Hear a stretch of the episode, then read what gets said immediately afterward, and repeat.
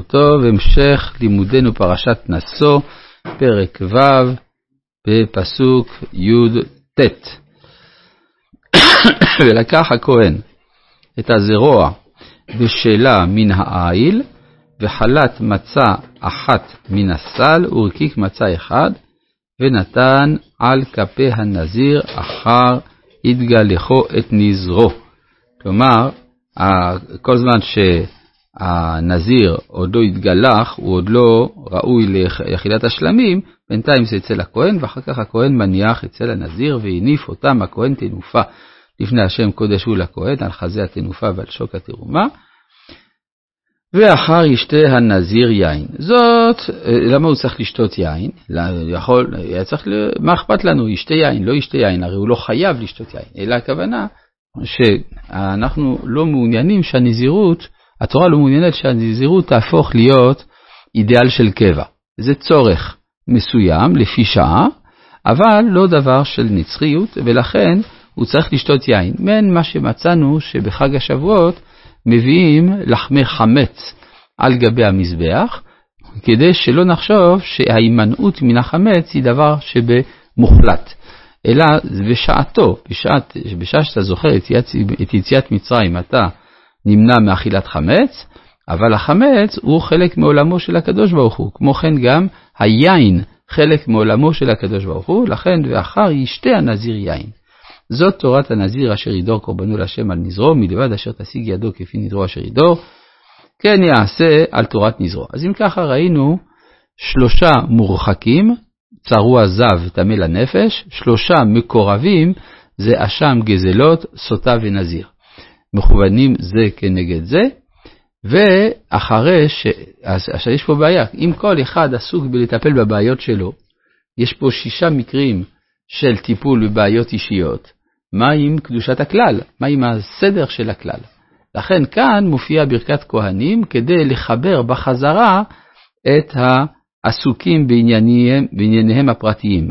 וכאן, לכן מופיע כאן, וידבר השם אל משה לאמור, דבר אל אהרון ובניו לאמור, כה תברכו בני ישראל אמור להם, ברכה שם שמך אשר פניו אליך ונקה יישא אשר פניו אליך ושמחה שלום, שמו את שמי על בני ישראל ועמכם. כלומר, כל ברכת הכהנים היא השלמת העבודה של, של היחס אל הקודש, או של הרחקה או של קירוב, מכאן ואילך הכהנים מופקדים על הבאת הברכה הכללית, המדבקת בין חלקי האומה. אז כאן בואו נראה יותר בפירוט. דבר אל אהרון ואל בניו לאמור, כה תברכו את בני ישראל אמור להם. כה זה ביטוי שנאמר אצל הנביאים. כן, לא תמיד יש גם, לא אצל נביאים, אבל יש גם אה, אצל הנביאים, כה אמר השם. אז כה תברכו. זאת אומרת, יש אה, בברכה לעם ישראל, יש המשכה של רוח הקודש. בעצם אה, בשעה שהכהנים מברכים, הם ממשיכים על עצמם שפע עליון, שכינה שורה על ראשי אצבעותיהם במקדש, ולכן גם הם, אסור להסתכל בכהנים בשעה שהם מברכים במקדש, ומזה נמשך גם האיסור בבית הכנסת. זאת הסיבה שהכוהנים היום נוהגים להתעטף בטלית בשעת ברכתם כדי שלא נביט בהם. אה, זה כה אה, תברכו את בני ישראל. מעיקר הדין לא חייבים, אבל זה מנהג שנהגו ישראל, ומנהג יפה, ששמים את הטלית. אמור להם. עכשיו, יש בברכה שמברכים את אה, בני ישראל, אשר קידשנו ממצוותיו וציוונו לברך את עמו ישראל באהבה. איפה זה הביטוי אהבה? אה, לא מצאנו בתורה לכאורה. אומר רבנו לאונטין. רבנו לאונטין היה אחד מרבותיו של רבנו גרשום מאור הגולה, ממקימי הישיבה בוורמייזה. הוא במקורו היה מאיטליה, והוא אומר שבאהבה כתוב כאן אמור להם. באיטלקית אמור זה אהבה. אז תגידו מה, אה, ובצרפתית עם קדושך כאמור, כן? אבל נשאלת השאלה, מה יש לעשות משחקי מילים עם שפה לטינית בתוך תורת משה? כן? אלא שמצאנו שהמילה אמירה מציינת גם אהבה. למשל, בקידושין של יבמה, קידושי יבמה נקראים מאמר. וגם התביעה ליחסי אישות נקראת אישמעות, אישמעי לי. אז כך שיש בדיבור משהו מעין הזיווג. כך שהוורט של רבנו ליאונטין, יש לו בהחלט מקום. כן, אמור להם זה באהבה. עכשיו, צריך להבין את זה לעומק, שכאשר אני מברך מישהו, יש פה התחברות.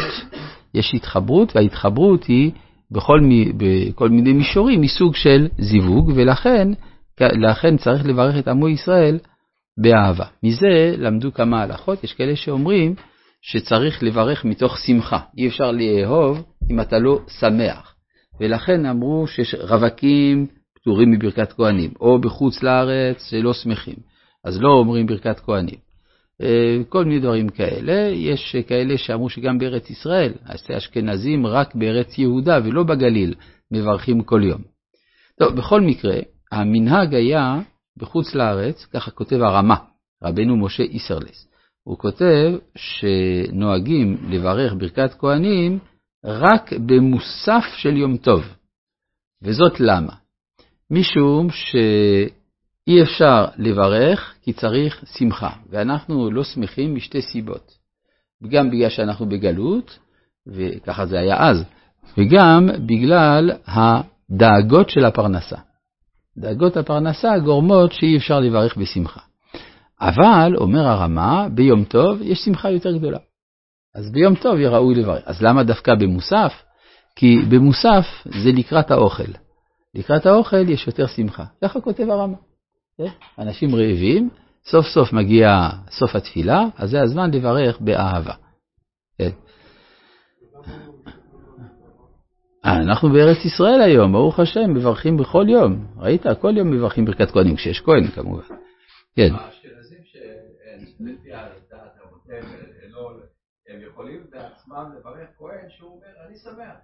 כן, בסדר, יש אה, רבים שביקשו, כן, אה, למשל אפילו הגאון מווילנה רצה להנהיג שיברכו ברכת כהנים בכל יום אצלו בבית הכנסת, וכל פעם היה איזה עיכוב אחר. אז הוא הבין שמן השמיים לא רוצים שהוא יחלוק על הרמה. כן. אה, טוב, אז כל יכול מישראל אמור להם. עכשיו, הברכה פה מורכבת משלושה חלקים. שלושה, שלוש מילים, חמש מילים, שבע מילים, וזה מדויק. קות, קות ברכו את בני ישראל, דווקא במילים האלה ולא במילים אחרות. כן, עד כדי כך שמעיקר הדין, אדם שלא מבטא נכון את המילים העבריות, לא יכול לברך ברכת כהנים. למשל, הגמרא אומרת שאנשי טבעון ואנשי בית שאן אינם יכולים לברך ברכת כהנים. מדוע?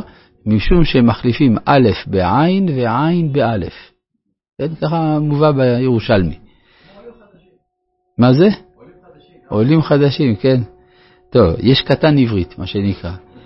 אז אה, אגב, לא כך הבנתי למה זה כזה בעיה שמחליפים א' בעין ועין באלף, כי הרי בברכת כהנים אין עין. אבל אולי בגלל האלף, כן, שאולי אם היו מחליפים, שהיו אומרים יער השמן, ולא רק, לא רק אה, עין באלף, אלא א' בעין. יברכך, עכשיו, אנחנו רואים פה שלוש מדרגות.